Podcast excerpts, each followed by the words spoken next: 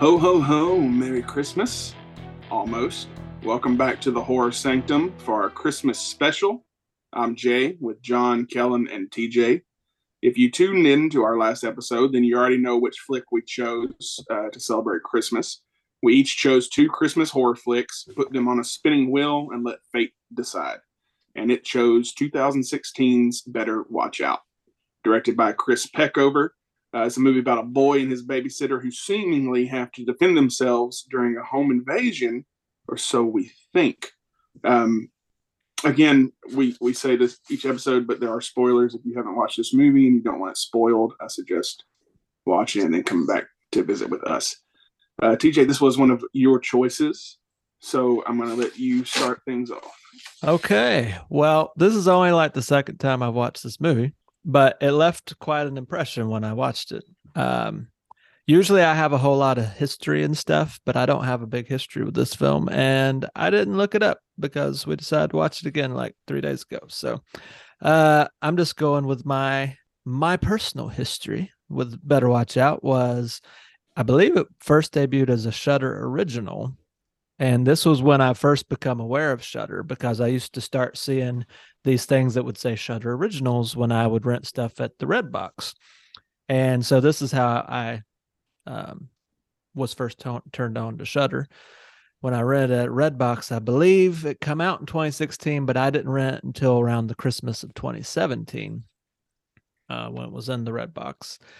And I remember it had really good reviews for a horror film, especially like a Christmas holiday horror film. And I couldn't get it anywhere. Like I tried to rent it. It wasn't on Amazon to rent or anything. So Redbox was the only way I could get it. I should have just got a Shudder subscription, but I didn't really know what Shudder was 5 years ago. So now I do. Love it, rent it, get it, $6 a month. Awesome. But this movie wasn't at all what I thought it was, because I thought it was like a home invasion type thing, because that's what it was sold at, as with all the, you know, the marketing and everything. And, you know, instantly I remember getting the creepy vibes from the kid and being like, okay, I'll go along with this. And then the movie keeps transforming into like a different subgenre. The more you go, it like becomes at some point it's like, you know, home invasion. It's almost like a Black Christmas type vibe. And then at some point it turns into like a weird twist on Home Alone. And then it's like a little bit Funny Games. And then it's like, you know, it gets really out there the further you go with it. But I remember just being along for the ride. And it's a quick, I mean, they start into action pretty quickly. Like the first 10, 15 minutes, you're, you know, 20 or so minutes in, you know, babysitters, you know, trying to protect the kids and running through the hallways, thinking somebody with shotguns, walking around in the house. And then, it's only 89 minutes. So it really just transitions very smoothly. And the further you go with this thing, the more this kid just gets creepier and creepier. And then you start to realize, oh, and then you think it's like this big elaborate plan, but then you realize they've only kind of half-assed planned like maybe a third of it. And then they're just, this kid's full-on sociopath going psychopath and just letting his fantasies play out in evil genius way. I was just thinking about it. It's kind of like, you know, Halloween Ends was big, you know, lots of controversy, what you think about Corey Cunningham. But imagine if Corey Cunningham was the kid in that movie and he didn't die. And this is how he would have grown up to be. That's kind of my mental exercise. It's like, yeah, totally. Because it's a very, I mean, once he starts going full on crazy, I mean, he's just a precocious kid at first. It's maybe taking too many liberties with the babysitter, but you know, once it starts going full on, it's like, oh, we're going there. Oh, we're going there. And then when he's knifing the babysitter in the throat, it's like, oh my God, really? I love about it is that steady progression, because like you said, it does start out and it feels like Black Christmas because there are phone calls. Mm-hmm. So it kind of starts out with phone calls, and then a pizza man shows up, but no one ordered a pizza. Like, you can feel the entire time that something's off, but you're not sure what it is. And then when you think you know, they kind of switch it on you a little bit. It's definitely like the director, it's Black Christmas and Home Alone. Like, he obviously loves both those films. He's like, let's put these together mm-hmm. with this little shit and see what we can come up with. Yeah. And I think this was my third time watching it. The first time I was like, this is great. The second time I was like, this is great. But this time I was like, this is really great. Like, I still loved it after the third watch. Like, the kid is annoying as shit. Like, yes, he comes off with this. Like, I didn't know toxic masculinity could really be that apparent at age 12, which I think is what he's supposed to be in the film. And privilege, like, he's so privileged. Like, the babysitter comes over, he's attracted, he's hitting puberty, which we'll get into his voice later, I'm sure. But he's like, I have hospice babysitter, I have this plan, I'm going to execute tonight. I'm going to, you know, this 12-year-old is going to get laid by this, you know, 16, 17-year-old. Like, it seems harmless enough. It's almost like a campy 80s, you know, coming of age movie. And then they just keep turning that script on you, and it's great. Yeah, I agree. I love it. Right. And when you watch it over again and you watch that beginning, it kind of clues you into what's coming, you know, like when the two kids are talking in the bed, there's hints, like it's foreshadowing. Mm-hmm. We don't pay attention because we're like, this is just the conversation they're having, but the conversation is meaningful and it plays into everything else. I think we've all been very anxious to hear what John has to say. Is quite possibly the only person who didn't like this movie. Before we get into that, though, I have one question because you just made me think of it. So the one thing that didn't make sense to me after rewatching again is if the kids ordered the pizza, why would they have ordered it with the mushrooms that they obviously don't like on it? That don't make any sense. Yep. The only thing I can think of, I thought about that too, and I don't know if it's because the friend Tyler, was that his name? He just didn't know. I think that the main kid, Luke, kind of slipped up by saying he doesn't like mushrooms. I think that kind of slipped him up.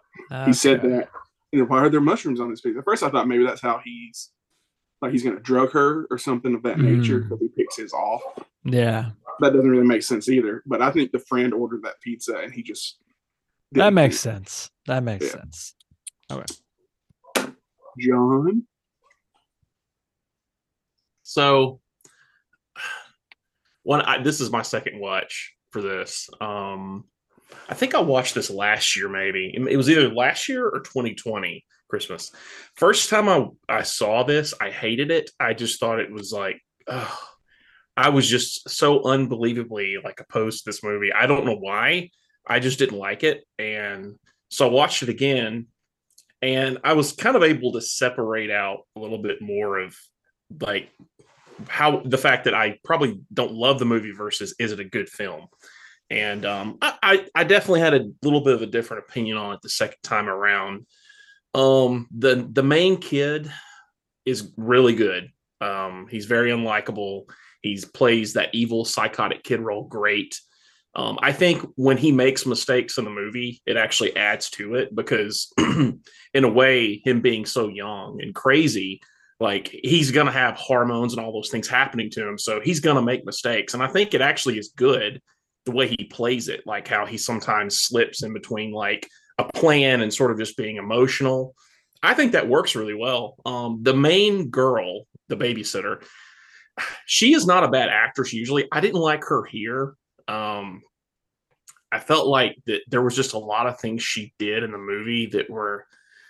There was a lot of script convenience with her, and I know it's a horror movie, but there was just a lot of things she did that were just like eye-rolling to me, like the whole thing where she's tied up and she's trying to get loose, and they have the boyfriend tied up and they're throwing the can down. I'm just like, I counted it, and I'm like, she had time to like uncut herself loose, re-tie herself back up, cut herself loose again, and it's just, and then the whole thing with, you know, I found myself reliving, like, if you guys remember in Teenage Mutant Ninja Turtles when they're watching the cartoon in the first movie, and he's like, ninja kick the damn rabbit. Like, that's what I kept saying to myself when, like, the kids were, like, running around, and she was trying, and she was like, she pulled the gun out. I was just like, come on, like, they're still 12-year-olds. Like, I think it wouldn't be that hard to, you know, incapacitate some 12-year-olds. But I mean, I do think there's a lot of really good things about this movie, though. It's shot very well. It's very pretty. The acting is really good. Even though I don't like the way the lead girl acted in the movie, her acting was fine. I just don't like the way they wrote her, if that makes sense. She did a good job, though. What else have you seen her in, John? Elvis. Oh, she's in Elvis. The Visit also with the friend. They were the kids in The Visit. Oh, you're right. She was. Friends, yeah. Oh, they were siblings in The Visit. M. Night Shyamalan. But like, there was one thing I remember. She said, when they were upstairs and there was still the whole ruse about the home invasion, and she goes, "Oh yeah, can you crack the password? Can you do like a techno thingy?" And then a minute later, she's like, "Where's the security panel and the security system?" I'm like, okay. So you wrote her to be kind of smart, but you also wrote her to be kind of dumb. And I just, some of those type, and that's probably nitpicking. I may be nitpicking the script because it is a horror movie. I know that. I just, there were little things like that that still sort of like jump out at me as I watch the movie. But it's shot well. The acting is good. It's got David Putty from Seinfeld in it. So that's a star for me. And Virginia Madsen. Putty. You know, him and Elaine broke up again. It's crazy. But yeah, I did think it was, I will say probably my favorite character was the boyfriend who had to write the apology. Yeah. I thought he looked like, I don't know why, when I saw him, something about the hat and all, he just reminded me of like Jamie Kennedy from Malibu's Most Wanted. The whole get-up. That was Billy from Stranger Things. Yeah, yeah. Yeah. I liked his role. I thought that was really funny. Yeah, he was probably my second favorite part of the entire film. And like you said, like it's shot and directed beautifully. Like, yeah, it's really well done. I want a sequel. I just realized that was Billy. What's that? I didn't know that was Billy. Yeah, he looked different. Billy. But the way the movie ends gives them the opportunity to make a sequel, and I want it to be Halloween 2. I want it to be the exact same thing as Halloween 2. Like he did Black Christmas, Home Alone. Let's do Halloween 2 as something else where the kid goes to the hospital and he's trying to get her, kill her for good. But yeah, everything John said, you're right. Except the nitpicking stuff, I agree with that. It's kind of like I'm watching a movie with Lindsay and someone like we're watching The Walking Dead and someone's trying to shoot someone, they can't hit him. She's like, "This is so." I can't believe, like, it doesn't make any sense. I'm like, it's zombies. Like, that's just the way it is. You know, sure. Granted, there's no supernatural here. But, you know, we don't really know how we would react in situations like that. The part where she's like, do your, you know, wizard techno stuff on the computer, that made me, like, get off my lawn. Like, she just seemed like an older person that doesn't know how to do anything. Like, dude, get on the computer and hack it. Well, to be fair, she is blonde. One thing I did notice that, and it's not really just this movie, but I've kind of made a mental note of this for a while, is when they are keeping up the ruse of the home invasion and they're looking at each other and they hear the noise upstairs and she goes in the other room and him and the best friend look at each other and like, what was that? I always think to myself in those situations when they're writing these films, like, okay, these two characters who are in on something are responding to each other by themselves when the victim is not near them. So you can argue they're just selling the situation, but you can also argue, was that just like a weird writing thing where he forgot? I mean, that's odd to me. It's almost like, I don't know when they're writing that, if they're thinking a certain way, or because if I was writing this script, I would be writing it like, okay, I know the entire motivation here. So I'm going to act like this character's real motivation and just hide it. Right.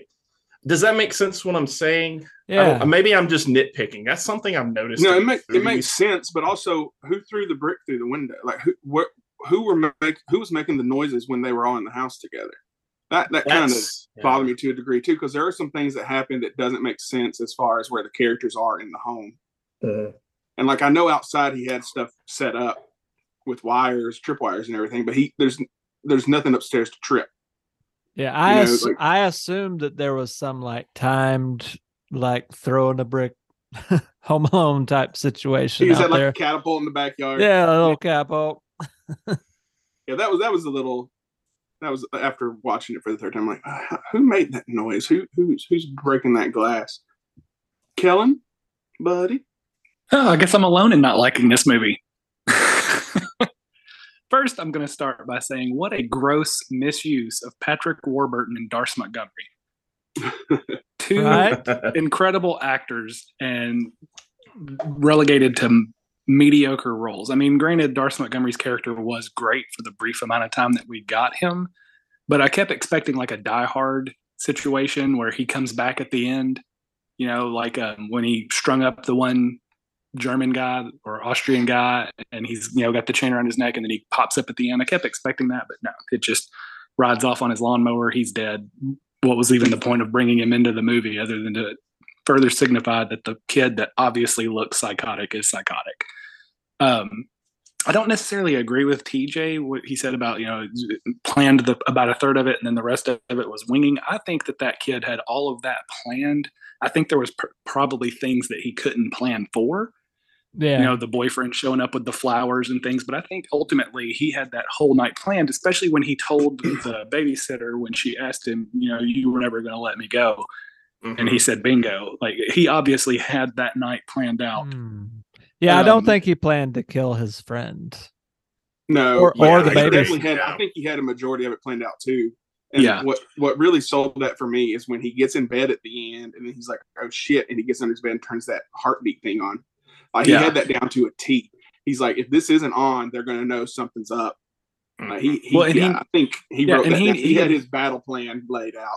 Yeah, and he made the comment, you know, they had that discussion, him and his best friend, about him, how he's gotten out. He's the master of getting out of things. So, yeah, I think this is his ultimate plan was this night of murder and mischief.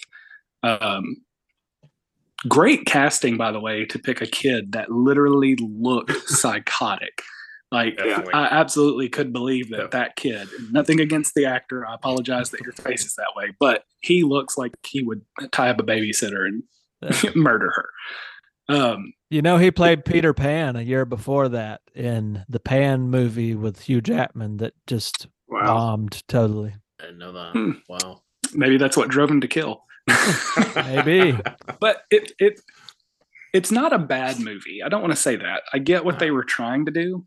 It's kind of like a mashup of, you know, Ferris Bueller and Home Alone and what was that? Does anybody remember that movie with Dennis Leary? Oh, yeah. Where he kidnaps the family.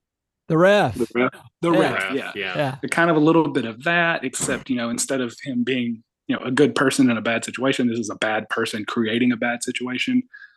My biggest problem with the movie was all of the bad decisions. It just, at some point you find yourself yelling at the screen like, oh my God, at one point, make the right call. Like you said, she's taped to this chair, almost has herself cut free. Obviously, there's a scene where the tape on the chair is dangling as she's pretending to be there. This kid that's a mastermind doesn't notice the flailing piece of tape. But all of the poor decisions, it's just like at some point, you know, you have to get something right.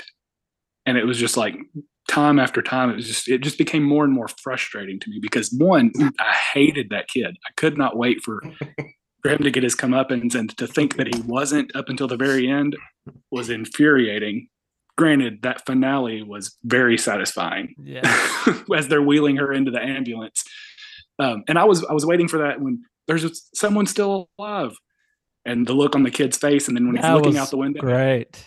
When he's watching her getting wheeled in, and she opens her eyes and looks at him and slowly raises the finger, like, got you. That was satisfying. That made up for a lot of the transgressions in the film. But like I said, it was just, it's not a bad movie. It's just such a frustrating watch. Because, you know, you go back to Halloween or you go back to some of these other movies and all the mistakes that they made are in the heat of the moment. Sure. She's had time to think. Yeah. She's been tied up the majority of the night. She could have at some point come up with some reasonable plan or done something, even when she was downstairs and the paint can scene. Mm-hmm. She's got the gun. The friend probably doesn't know that it's not loaded. He might, but obviously the kid throwing the paint bucket knows, the psycho. Leave the house. Why are you still there? You just watched him murder somebody and laugh about it. You know that he's capable of doing far worse if he's laughing about somebody's head exploding. Do you know, leave the house.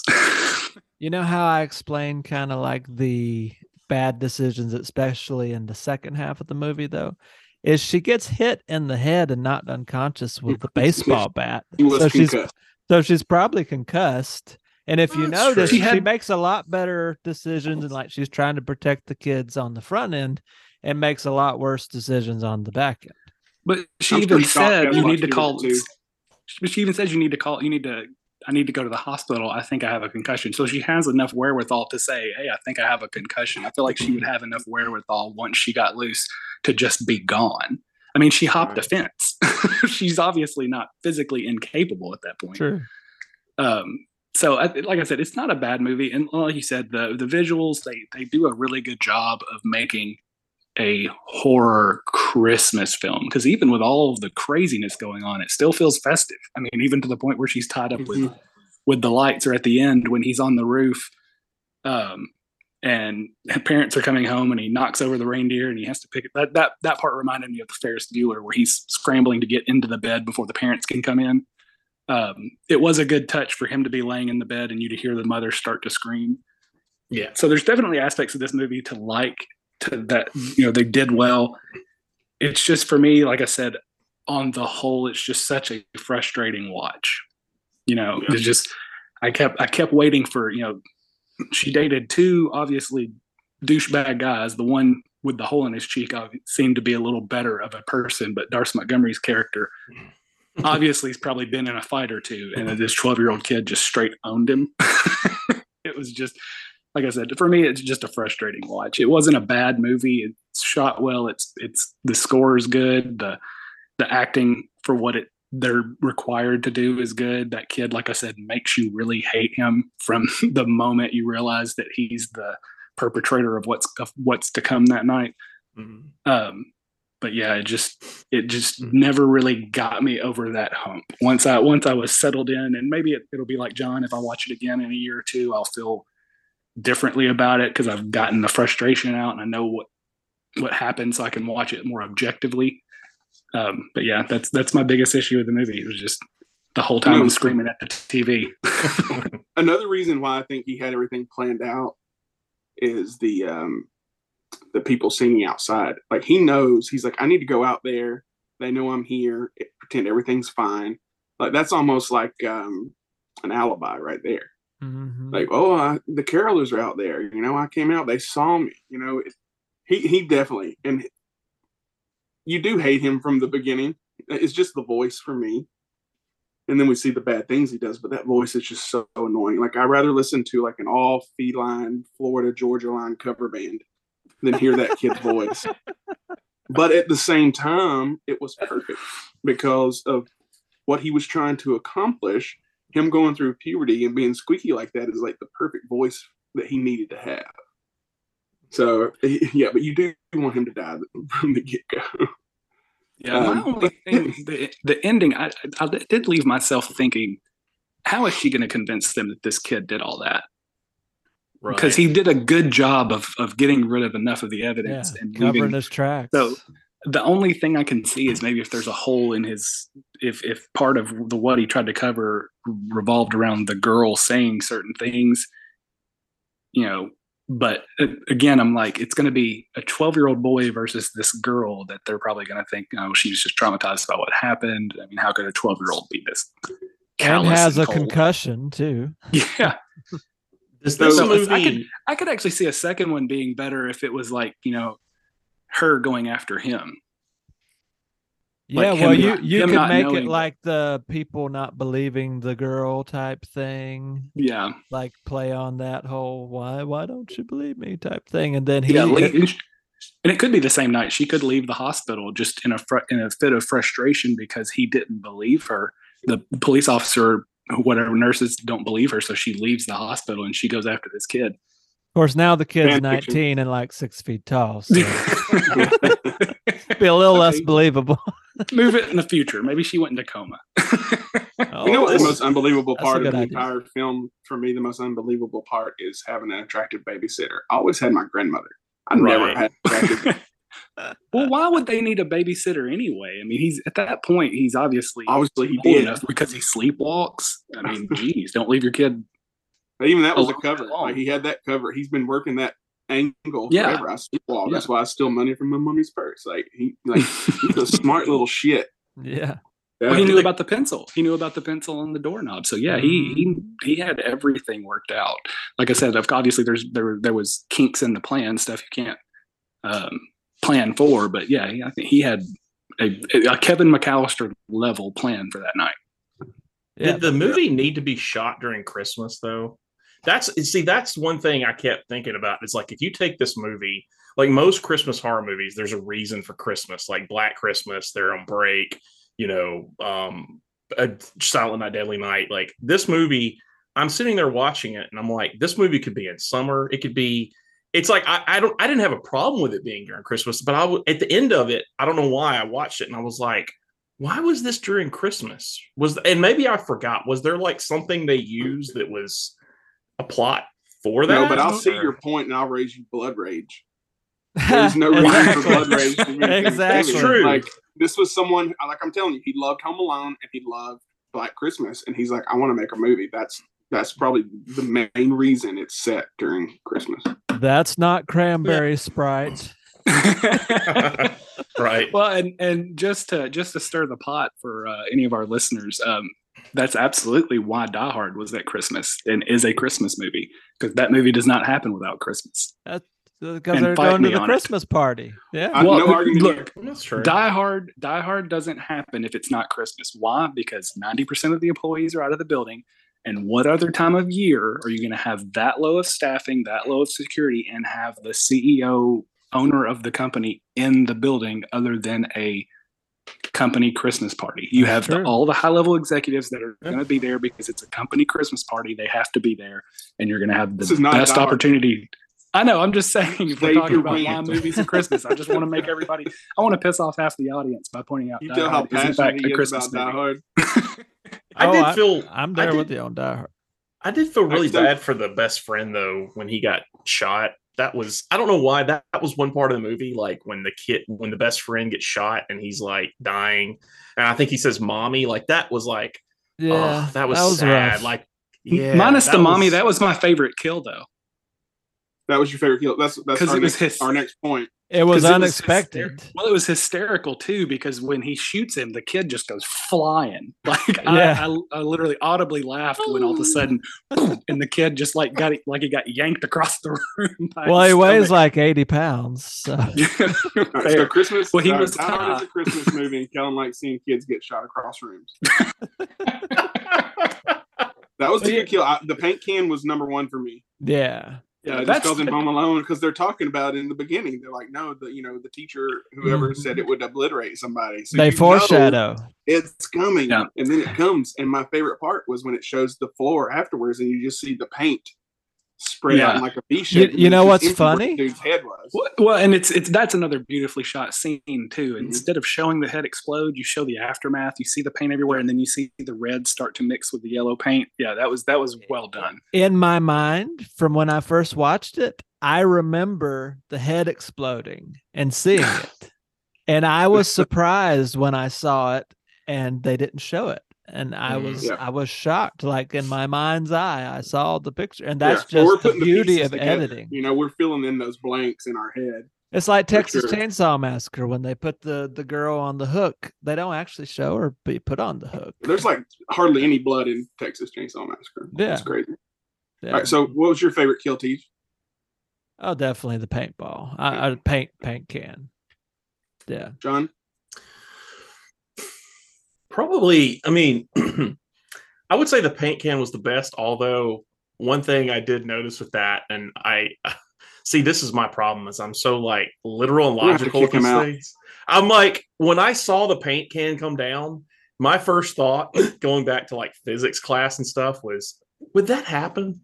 Like, even if a paint can, like, it's going to kill you, but it's not going to bust your head open like a watermelon, but it is a horror movie. So it is the coolest kill. Absolutely. I want to say there's a video.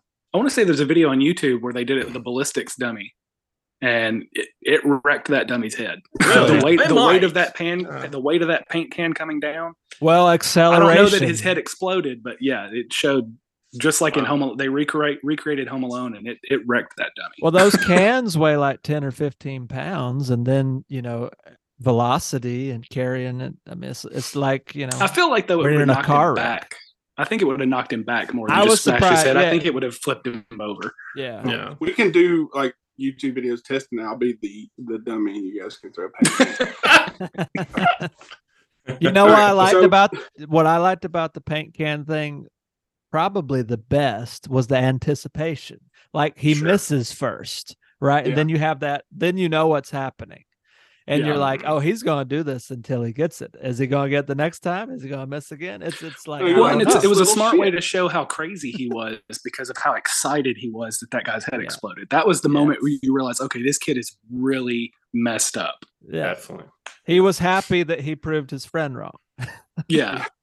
Yeah. It wasn't even about the death. It was about being like, I told you. See? Mm-hmm. Yeah. All right. So that's going to do it for our last episode of 2022. Wait, what's our personal rankings though? What's that? What's our personal rankings? Personal rankings. So since I ruined that, I'll go first. I gave it 4 when I watched it the first time, and nothing's changed for me, despite John's attempts to use physics and science against it. I still gave it 4 just because it's fun. It's 89 minutes, which is that sweet spot. Like, that's perfect. And again, you hate that kid, but that's acting, and that's getting a reaction, which is what he's supposed to do. You know, it looks great. I gave it 4 candy canes out of 5. Candy cane. Kellen? So, like I said, I didn't hate it. I just didn't love it. So I'll give it 3. Yeah, 3 out of 5. TJ? I'm kind of on the fence between 3.5 and 4, but I think on rewatching it, I think it still held up for me. And even though I knew what was coming, then I was looking for, like, you know, seeing all the little pieces maybe that I didn't know, and like what Jay was saying. So I think it's a 4 out of 5, similar to Kellen. You know, I hated this kid the whole way, and I was like, when are we going to get relief? And I feel like the ending totally redeems it. Yeah. Like, right, without that ending. Let's do it for our rankings. John? Sorry, John. I would say, I mean, when I first saw it would have been low, but after watching it, thinking about it, kind of considering all the aspects of it, honestly, as a movie, recommendation-wise, probably like 3.5 or 4 out of 5. Probably 3.5, because it is a really good movie. I don't see myself watching it a lot, but I think 3.5 out of 5 for sure, because it's well done. I can't deny that. So yeah, I would be pretty even on that one. I'm surprised you built it up like you were going to hate it. No, I was softer this time. You convinced us it was a home invasion movie when it wasn't. All right, so that's going to do it for our last episode of 2022. But before we go, let's see what movie we're going to kick off the new year with. So the way we were doing it with a trivia question, and it would just get sloppy. So we all wrote down 20 movies, typed them out, put them in a McDonald's bucket. And we don't know what movies are in there except the ones that we chose. Right. Not just mine, although it should be. Everybody picked 20 movies. So there's 80 movies. There's a little bit more than that in here. But so let's see what the first movie is going to be. No, I'm not looking. The first film of 2023, if we make it, Theater of Blood. Yeah, it's got to be TJ. Vincent Price, classic. That's a TJ pick. 1971. 1971. I love Vincent Price. Get to watch my first Vincent Price film. Either, so it's a good first Vincent Price film. If you hadn't seen Vincent Price, this is in his glorious "I'm already getting old and I'm just gonna just totally ham it up" days. So. Nice. All right, so we will start the new year off with the Vincent Price 70s Classic. So be sure to follow us on Instagram, subscribe to our YouTube channel, and subscribe to wherever you're listening to us now. That would be swell. And because it's the season of giving, please, please go give us a share or two with all your friends. Bring them into our flock so they can listen to us too. We hope you guys have a fantastic holiday. Hope you don't get visited by Krampus, but if you do, please take a selfie, send it to us. And so that's it. Signing off for the year. I'm Jay with John, Kellen, and TJ. And until next year, keep it spooky, guys.